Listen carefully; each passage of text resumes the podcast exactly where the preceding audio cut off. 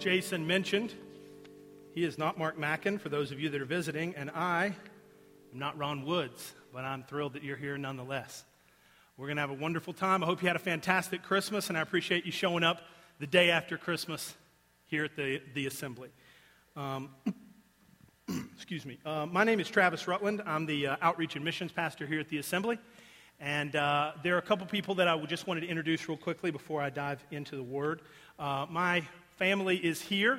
Uh, from out of town, so I just wanted to introduce them. My mom and dad are here. Uh, dad is the president of ORU, and then my brother and sister, well, my sister and her husband, but he's like a brother to me. They are here, Rosemary Starr and her husband, Dr. Brian Starr. Stand up, come on, stand up. There we go.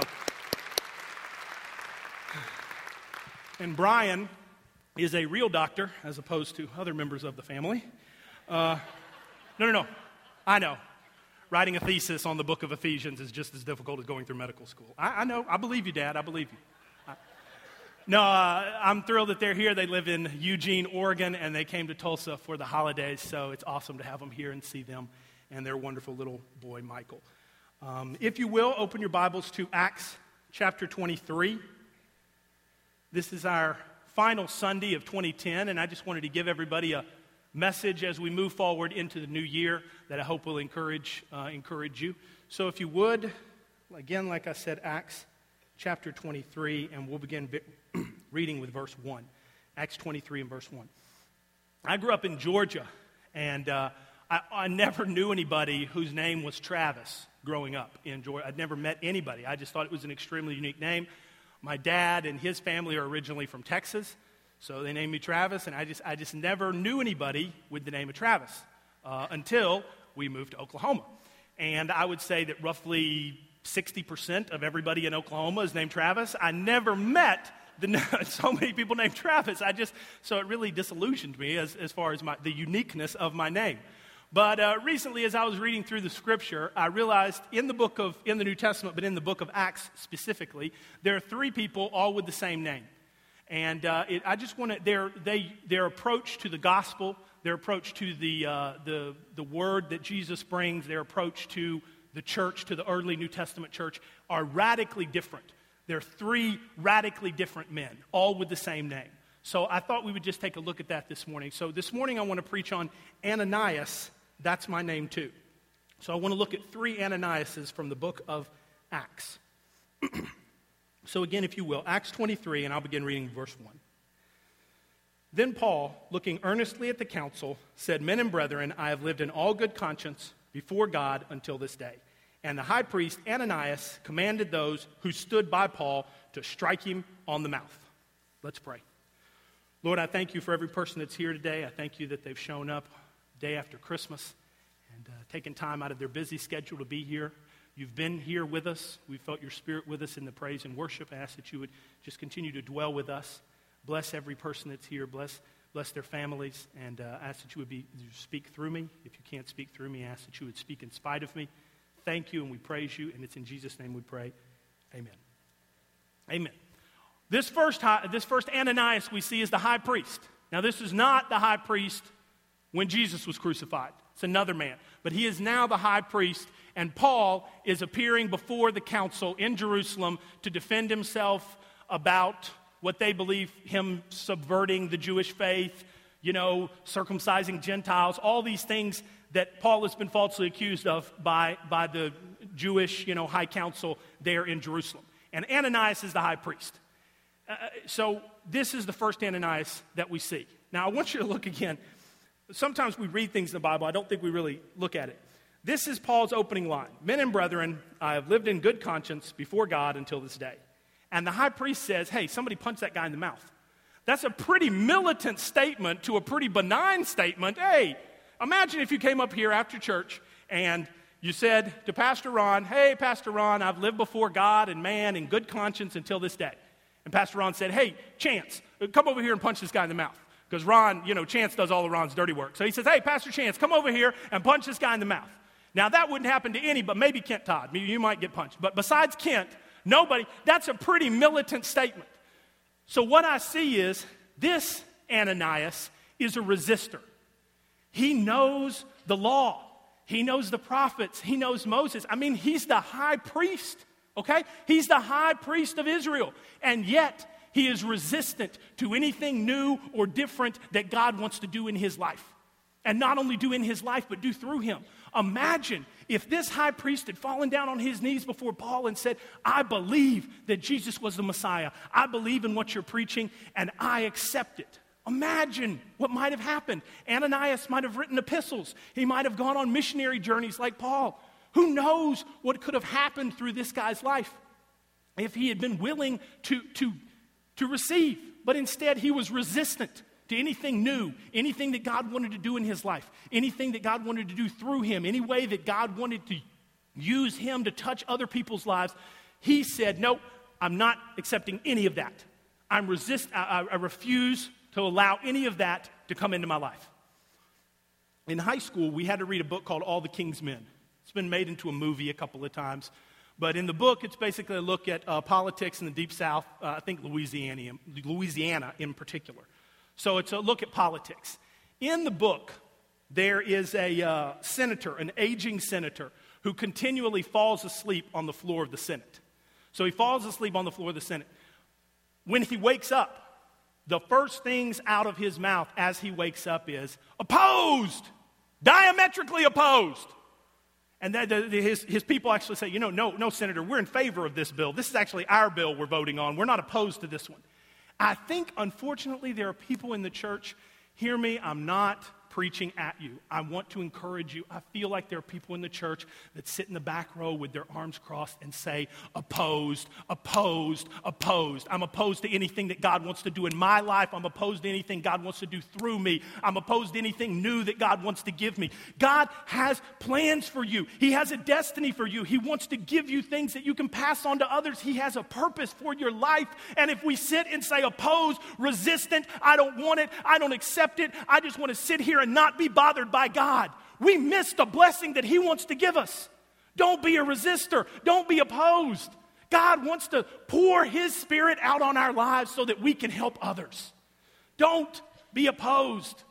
Don't be resistant to things that God wants to do in your life. You have a purpose. Your purpose is different than mine, is different from theirs. Everybody has something that God wants to do through you. And you miss a fantastic blessing, not only on your own life, but on the lives of people that God wants to touch through you by being resistant to what He wants to do. Don't be resistant. Don't be Ananias the high priest. Don't sit there and say, I will not accept what God is offering to me. Don't do that. Now, if you will, turn back several chapters to Acts chapter 4. We're going to spend the entire time in the book of Acts. Acts chapter 4, I'm again reading the, towards the end of that chapter with verse 36. Acts 4 and 36. It is here that we meet the second Ananias. Acts 4:36. And Joseph, who was also named Barnabas by the apostles, a Levite of the country of Cyprus, having land, sold it and brought the money and laid it at the apostles' feet. What a nice story, if only it stopped there, right? So he sells land, brings the money, gives it all to the apostles. Beginning with chapter 5. But a certain man named Ananias, with Sapphira his wife, sold a possession, and he kept back part of the proceeds, his wife also being aware of it, and brought a certain part and laid it at the apostles' feet. But Peter said, Ananias, why has Satan filled your heart to lie to the Holy Spirit and keep back part of the price of the land for yourself? While it remained, was it not your own? And after it was sold, was it not in your own control? Why have you conceived this thing in your heart? You have not lied to men, but to God. Then Ananias, hearing these words, fell down and breathed his last. So great fear came upon all those who heard these things. And the young men arose, wrapped him up, carried him out, and buried him. Now, about three hours later, his wife came in, not knowing what had happened. And Peter answered her, Tell me whether you have sold the land for so much. She said, Yes, for so much. Then Peter said to her, How is it that you have agreed together to test the Spirit of the Lord? Look, the feet of those who have buried your husband are at the door, and they will carry you out. Then immediately she fell down at his feet and breathed her last. And the young men came in and found her dead, and carrying her out, buried her by her husband. This is maybe I, in my personal opinion, I think this is one of the saddest verses in the entire Bible. This other guy, the high priest, he was in the church, so to speak. He knew the rules, he knew the prophet, he knew the law, but he was, he was not with the disciples. He didn't know these guys. Ananias and Sapphira are friends of Peter and James and John. It doesn't tell us, but possibly they were in the upper room. We don't know. We don't have a complete list of all the people that were there. They've been in on the ground level of the New Testament church. They've seen miracles. They've gone to church in the temple. They get to hang out with Peter and James. I mean, wow. You know, like, wow. We're talking about small group with James. That's pretty good. I'll go to that small group. Okay? They're there. And yet, what? They allow aspects of their life to be, not be given fully to God. They allow deception to remain in their lives. Listen to me. What does James tell us? Speaking of James, a double minded man is unstable in all his ways. A double minded man's unstable in all his ways. You cannot have Sunday morning box, and then you cannot have Saturday night box, and then you cannot have the box that you, you, how you talk with your friends when your wife's not around. And then you can't have that aspect of your life when you look at things on the computer when nobody's watching you. And you cannot have things in your life that are habitual sins. And you can't have these levels of unforgiveness and anger. All of you can't live in this segmented life. A double minded man is unstable in all his ways. We see this. Ananias, this Ananias is a deceiver. Ananias, the high priest, was resistant. Ananias and Sapphira are deceivers. They had fooled themselves. What does Shakespeare tell us? To thine own self be true. And they allowed elements that they knew were wrong to remain in their lives. We cannot allow things to remain. We know what's in there. See, but what happens is we take a shower and we shave and we put on an adorable little sweater vest and we come to church and we think, now I can fool everybody else. Got these socks for Christmas. Look at those preaching socks. Look at that. Oh, look at that. Oh, wow. So I put on my preaching socks and my tie and my little sweater vest and I come to church, but inside I know that I have unresolved issues of anger or habitual sin, but I'm keeping it hidden from everybody else, so I assume I can keep it hidden from God. But what does Peter say? You have not lied to man, you have lied to God. I'm not preaching at you. I want to encourage you this morning. Don't allow habitual sin to remain in your life. Don't allow unresolved issues to remain. This is the last Sunday of 2010. I encourage you, I implore you in the next week to really get in with God. Really pray and say, reveal to me issues in my life that are keeping me from a full relationship. Issues that are keeping me from what you want me to do. Issues that are keeping me from having all that you want to give me, all the things that we want to have. If we allow the deception to remain, it will eventually destroy us. Before I came here to the assembly, I worked for a uh, small missions organization. My dad was the president. I worked for my dad at Global Servants. We have a girls' home in northern Thailand. We build churches in West Africa. So I would go to West Africa very regularly. We would go, find pastors, we would train them, send them to Bible school, build them a church, and build churches in remote villages that had no church. So when I was there one time, some people from one of these guys' churches, pastor's name was Donko, Pastor Donko. So people came from this guy's church and said, Pastor Donko is a polygamist. He, he, he has more than one wife, which, you know, is usually disqualifies you from the ministry pretty quickly. Uh, Assemblies of God kind of frowns upon that. Um, maybe not in the Mormon church. You can probably get away with that in the Mormon church, but they really don't like you to have more than one wife. That's really important. So, so I, I, I went to, met with Donko and I said, okay, I need to talk to you about this. Do you have more than one wife? He said, no. I said, okay. So the woman you're married to now is the woman you've always been married to. He said, well, he said, I used to be married to a woman, but I divorced her. I said, okay, great. So it's a misunderstanding. I said, can you please show me the official divorce papers? He said, well, technically, legally, I didn't divorce her. He said, I divorced her in the traditional sense of the word. I said, okay. What does divorce in the traditional sense of the word mean? He said, Well, this will show you the African mentality. He said, Well, I don't eat food at her house anymore.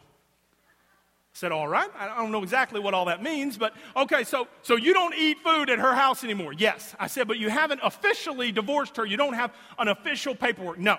I said, Okay, so you're married to another woman now, right? Yes. I said, Okay. You haven't gotten divorced from the first lady. You're married to a second lady. That sounds like polygamy to me. No, no, no. And he tried to explain this convoluted, you know, description of what, poly- you know, I felt like Forrest Gump. I'm not a smart man, but I know what polygamy is. I mean, you know, like being married to two ladies at the same time is polygamy. It's not complicated. He refused to admit it, he refused to accept it, he refused to anything. He was in deception. And he finally, we had to dismiss him from the church. He lost his ministry, all of those things, because he allowed things to remain in his life that shouldn't have been there. He allowed deception to remain. Don't do that. God wants to give you a fullness. He wants you to have a closer relationship with Him, and we allow things to remain that keep us at arm length from the relationship that we want to have from, with God. The second thing that I see, if you'll look back, excuse me, at verse 8. Sapphira comes in. Peter says, Did you sell the land? She says, Yes, for so much. Peter says, You have agreed together to test the Spirit of the Lord. The feet of those who buried your husband are at the door. She falls down dead. Look at the end of verse 10. The young men came in, found her dead, carrying her out, buried her by her husband. Their deception put them in a grave next to each other. Here is what you don't believe when you're young nobody sins in a vacuum. Nobody sins in a vacuum. Talk to young people and they tell me, oh, yeah, but it's a victim. I'm not hurting anybody but myself. Whatever I want to do with my life doesn't hurt anybody else. Listen to me. Nobody sins in a vacuum. The worst part is not only do you hurt other people, you hurt the people that you care about the most because they're the closest to you. Deception destroys not only yourself, but it destroys the lives of the people that you love and care about the most. Don't allow deception to remain. Don't allow it to remain because it will destroy you and it will destroy those that you love the most. As I said, I grew up in Georgia. When I was about 11, we purchased a house out in the country. The previous owner of the house was an amateur taxidermist. Can I say that at 11 years old, this was the greatest house we've ever lived in? When we went to walk through the house initially to look at it, my mother opened a freezer in the basement and there was a huge bear's head and two claws in the front. You know, she, she ran upstairs. We bought the house. The best part was he left all his amateur taxidermist stuff in the basement, this huge basement. So there were little squirrels, you know, mounted. You know, so, all this amateur taxidermist stuff he had left in the basement. It was a great place to play as a little boy. One of the other items he left was an enormous floor safe. I mean, huge, five feet tall maybe legs on the bottom. It kind of looked like the old West safes you see in movies. You know, you turn the dial and then you, this other, you turn the handle and pull the door. It was enormous. So I got it into my head that because he had left all that stuff, he, you know, it was ours. And furthermore, I decided that I could get into that safe. I felt like that was a good idea at 11. So one Saturday, my parents were gone. A babysitter had come over, and she had brought her little brother, who was also about my age. So I decided that the way to break into this safe was to take an axe and cut the dial off where you turn where the numbers are. Because I felt like a doorknob that if you cut it off, you know how you take one side of a doorknob off? What well, it just falls apart, right? Like an egg. I assumed that by cutting the front of the dial off, the, the part inside would just fall off right down into the safe. I can see by the looks on your face that you have seen the error in this problem. Okay, so I did not see it. So me and my buddy took an axe out of my dad's uh, workshop there and proceeded to cut the dial, literally, you know, cut the dial off of this safe. Well, what happened? When we get done, you know, 30, 40 minutes later, the dial just shears off. And the other part doesn't fall into, I can't look into the safe, I can't reach my hand in. It just shears straight off. So I said, well, that didn't work. But as little kids are, you know, usually do. I didn't think anything else of it. I took the dial and put it in my closet, and it was just one more thing that I did when I was a little kid. About two weeks later, my mom was cleaning my room, and she found the dial in the closet. Now, you see him now, my father, respected minister, college president, mature, calm man. Let me just tell you, Dr. Rutland had some unresolved anger issues that day. I just, I, really feel like there was a lot of discipline out of anger that day. Okay, so dad comes home, he spanks me, he spanks Rosemary, he spanks Emily, the sisters, he goes to the babysitter's house, spanks her, spanks the, I mean, everybody got a spanking, right? They didn't have anything to do with it, but my deception got everybody in trouble. You know, you had to call the guy and say, hey, by the way, my idiot son chopped the front off of your safe. You know? My, don't allow deception to remain in your life because it not only destroys you, it destroys those you care about the most. Nobody sins in a vacuum. Ananias and Sapphira were deceivers. They were trying to deceive others, they were deceiving themselves, and most importantly, and, and most dangerous, they were trying to deceive God. Peter tells them, You have not lied to men, you have lied to God. Don't allow things to remain in your life that shouldn't be there. This last Sunday of 2010, embrace the full relationship that God has for you. Embrace what God wants to do through your life. Embrace the things that need to be gotten rid of. Don't allow the deception to remain. Now, if you will, we're going to turn over two chapters to Acts chapter 9. Here's our final Ananias. Ananias chapter 9, we'll begin reading with verse 10. Now there was a certain disciple at Damascus named Ananias, and to him the Lord said in a vision, Ananias. And he said, Here I am, Lord. So the Lord said to him, Arise and go to the street called Straight, and inquire at the house of Judas for one called Saul of Tarsus, for behold, he is praying. And in a vision, he has seen a man named Ananias coming in, putting his hand on him so that he might receive his sight. Then Ananias said, Lord, I have heard from many about this man, how much harm he has done to your saints in Jerusalem. And here he has authority from the chief priest to bind all who call on your name. But the Lord said to him, Go, for he is a chosen vessel of mine to bear my name before Gentiles, kings, and the children of Israel. For I must show him how many things he must suffer for my name's sake. And Ananias went his way and entered the house. Laying his hands on him, he said, Brother Saul, the Lord Jesus, who appeared to you on the road as you came, has sent me that you may receive your sight and be filled with the Holy Spirit. Immediately there fell from his eyes something like scales, and he received his sight at once, and he arose and was baptized. This Ananias that we see, this Ananias of Damascus, this Ananias the disciple, this Ananias I like to classify as a receiver. We have Ananias the resistor, Ananias the deceiver, and this is Ananias the receiver. This is the Ananias we want to be like. This is the Ananias that we strive to become. Ananias was a receiver. How did he become a receiver? I see a couple of things in this. The first is he is obedient. Look again at the first, first verse. The Lord appears to him in a vision and says, Ananias. And he says, Here I am, Lord. We read stuff like that and we just, you know, hey, holy cow. Imagine that. If you're just in your room praying and the Lord appears in a vision, it doesn't say angel, it says Lord. God appears in a vision and says Travis. Wow. I guess I could get around to here I am, Lord, after they brought me out of my coma. Travis, here I am, Lord. Yeah, hey, God appears to me all the time.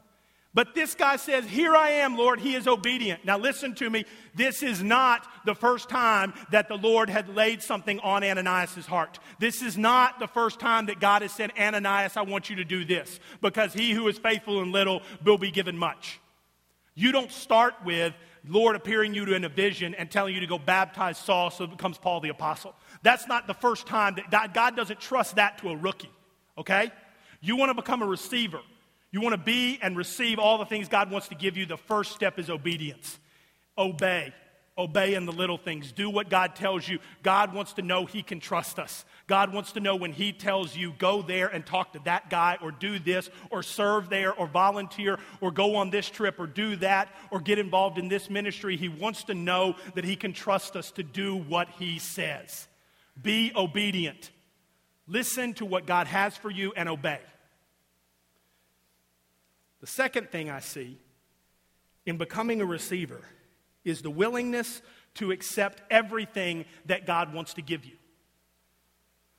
This is the really hard one. Several years ago, we were at another church and we were doing a vacation Bible school. It was an evening vacation Bible school. They did it in the main sanctuary.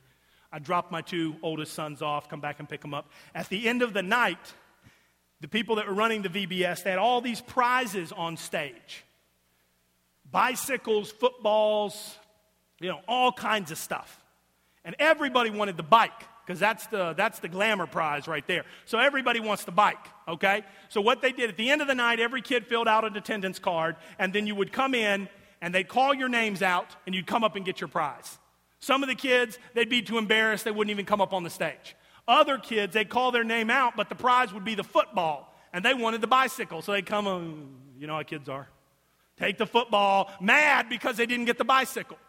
And I thought to myself, that is often how we approach God's calling on our lives. See, He's up on the stage with all our names on cards, and He's calling out names. We're all sitting there. And He call, you know, He calls us out. Okay, Kent Todd, he gets to do this. Oh, yay for Kent. Yeah, I like that guy. All right. And we go, David Wakefield, John Hurdle. Yeah, all right. Yeah, yeah, yeah. Now we're getting closer. Courtney Rutland. Oh, it's almost a Travis. We're getting close. Mark Rutland. Oh, even closer. I'm next. Travis Rutland. Yeah. What's he going to say? Big ministry, famous author, huge church, world known evangelist. Come on, Jesus, call something out. And Jesus pulls out the card and says, Travis Rutland, martyr. Wait, what? You did, did you say martyr? I wanted the bicycle, God. I didn't, I didn't want martyr. But see, a receiver doesn't get to choose. If you want to be an authentic, genuine receiver, you receive everything that God wants to give you. Everything the good, the bad, the tough times, the good times, the big ministry, the little ministry, the no ministry. God has something for all of us. And if we constantly compare ourselves to what that guy's doing or what she's doing, we miss what God wants to do through us. A receiver receives what God wants to give you. Receive it all. Take it in. Listen, I love these two little verses. Look again at verse 15. And the Lord says to Ananias, For he is a chosen vessel of mine to bear my name before Gentiles, kings, and the children of Israel. You know, I wonder if right there Ananias said, Hey, God, come on now. I'm already serving you. I'm doing what I'm supposed to do. I'd like to carry your name to kings and Gentiles and the children. That sounds exciting. I want to do that. And then God says, For I will show him how many things he must suffer for my name's sake. And I said, You know what, God, you probably, you got the right guy. I'm going to, you should probably go with, go with Paul on this. I'm, the king stuff was fun, but I don't want to really suffer. Let, let him do that. You know? The, a receiver doesn't get to choose, receivers receive everything. Okay, why didn't God choose Ananias? He was already saved. He was living for Him. He was a disciple. He was a follower. I don't know. God chooses. That's why He's God and we're not. I don't know why God didn't choose Ananias. Maybe because he wasn't a Roman citizen like Paul. Maybe because he didn't read and write as eloquently as Paul did. Maybe because he didn't have all these other things, the education that Paul had. I don't know. On the other hand, Ananias probably lived and died his life right there in Damascus, living in the same house he's always lived in, but obedient to what God wanted to do. Did he write any of the epistles? No. Do we really remember Ananias' name in the broader, you know, Christian context? No. He's not known like Paul. On the other hand, Ananias didn't get shipwrecked and beaten and stoned and whipped and imprisoned and snake bitten and arrested and sent to the Mamertine prison in downtown Rome and get his head chopped off. So, yeah, sometimes it's fun to appear before kings and Gentiles and the children of Israel. But also remember that that same person may be suffering, Don't compare yourselves to others. A receiver receives what God wants to give us. Receive what God wants to give you, and don't always be looking at everybody else. A receiver receives what God gives them.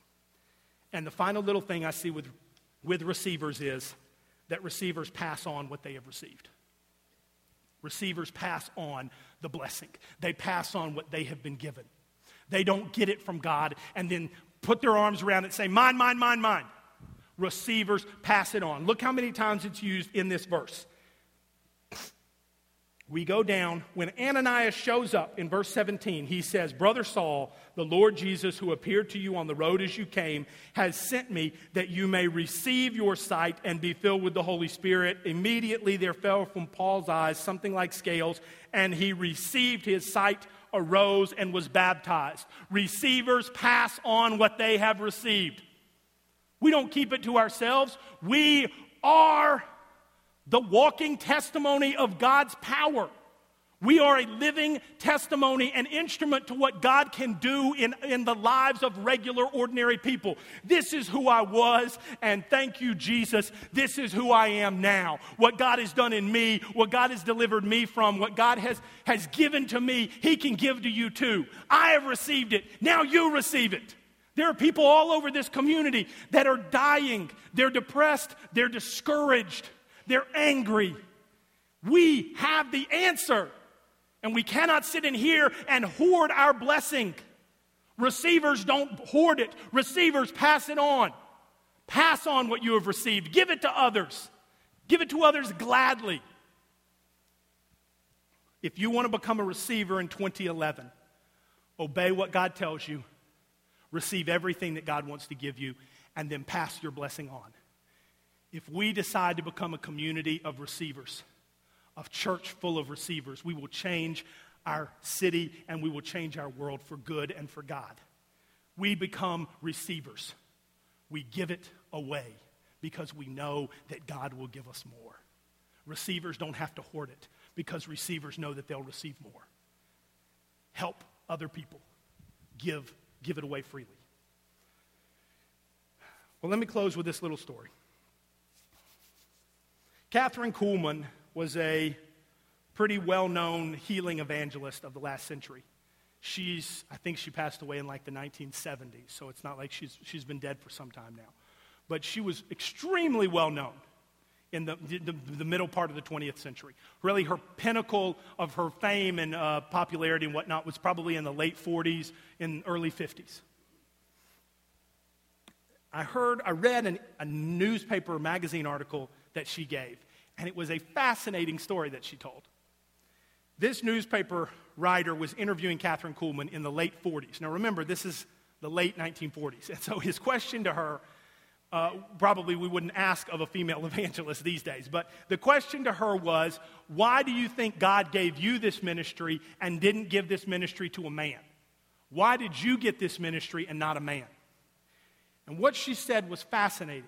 She said, I don't believe that I was God's first choice for this ministry.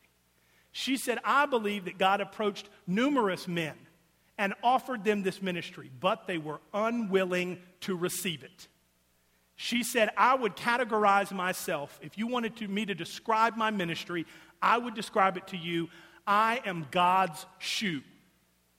And the newspaper guy said, What does that mean? You're God's shoe. And she said, Okay, I'll explain it to you. She said, Imagine that you're stepped up, you're standing on your couch, and you're hanging pictures, and you've got your finger exactly where you want the nail to be, so that the picture will be where you want it, the picture will be straight, level. You've got your picture, your, your, your, your finger exactly where you want that nail to be, okay? You're up on the couch, finger on the wall, you right where you want it to be. You're ready to drive that nail in, and you realize I left the hammer over on the counter. And I can't reach the hammer without moving my finger. She said, What do you do to drive the nail in? She said, You take your shoe off and you drive the nail in with your shoe. She said, I am God's shoe. She said, Other people didn't want this ministry, but I was willing to receive it, and I received everything that God gave me. And I describe myself as God's shoe. That's what I want to leave you with this morning. Become God's shoe. Don't resist the things God wants to do. Don't allow deception to remain in your life. Become a receiver this morning. Receive the wondrous, miraculous things that God wants to do through you, for yourself, and through you for other people. God has a blessing. When we are receivers, God blesses us, but He also blesses all the other people that our lives touch. I encourage you in 2011 to become a receiver. Receive everything that God wants to give you, all the good. It may be fun, it may be scary sometimes, it may be intimidating, but that is the adventure of serving God. That's the adventure of serving God. You don't know where God's going to call you, you don't know what God's going to give you to do. Become a receiver and embrace everything that He wants to do with you and through you and in you and for you for other people. God has an awesome plan, a unique destiny, and a purpose for your life. Embrace that purpose, become a receiver, and help others to find their purpose. Let me pray with you this morning. God, we praise you. We come to you right now. I thank you for everything you've done for us this morning. I thank you for every life that's here, every family that's represented. God, I ask this very morning, there may be some people here that know you are calling them to do something and they have been resistant to what you want to do through them. I ask that this very morning you would break down those walls of resistance, that they would embrace that new, exciting thing that you want to give them. I ask that you would encourage them, help them not to remain resistant, help them to become receivers. There may be others, Lord, that know that they have an unresolved issue in their life. It may be habitual sin, it may be an attitude, unforgiveness, anger, but there are those that know right now I have unresolved issues in my life. I ask that you would give them the power to burn that out. God, we ask that you would just help them to no longer be in deception, no longer trying to deceive others, and most importantly, no longer trying to deceive you. I ask that you would give them the power to turn their entire life over to you. Give them the power to give it all to you. And there may be others, God, that say, I, am not resistant, I'm not a deceiver, but I am not the receiver that I need to be. I am not the receiver that people in my life need. I'm not the receiver that my community needs. I'm not the receiver that the guys at work need. There are people in my life that need to know about you. Help me to become a better receiver. I ask that you would help every person here to become a better receiver this morning. Help them to be more obedient. Help them to receive everything you want to give them. And then help them to pass those blessings on. God, help us to become a community of receivers in 2011. A community of receivers that will change our city and our country and our world. Help us, God, to become receivers this very morning. It's in Jesus' name we pray. Amen.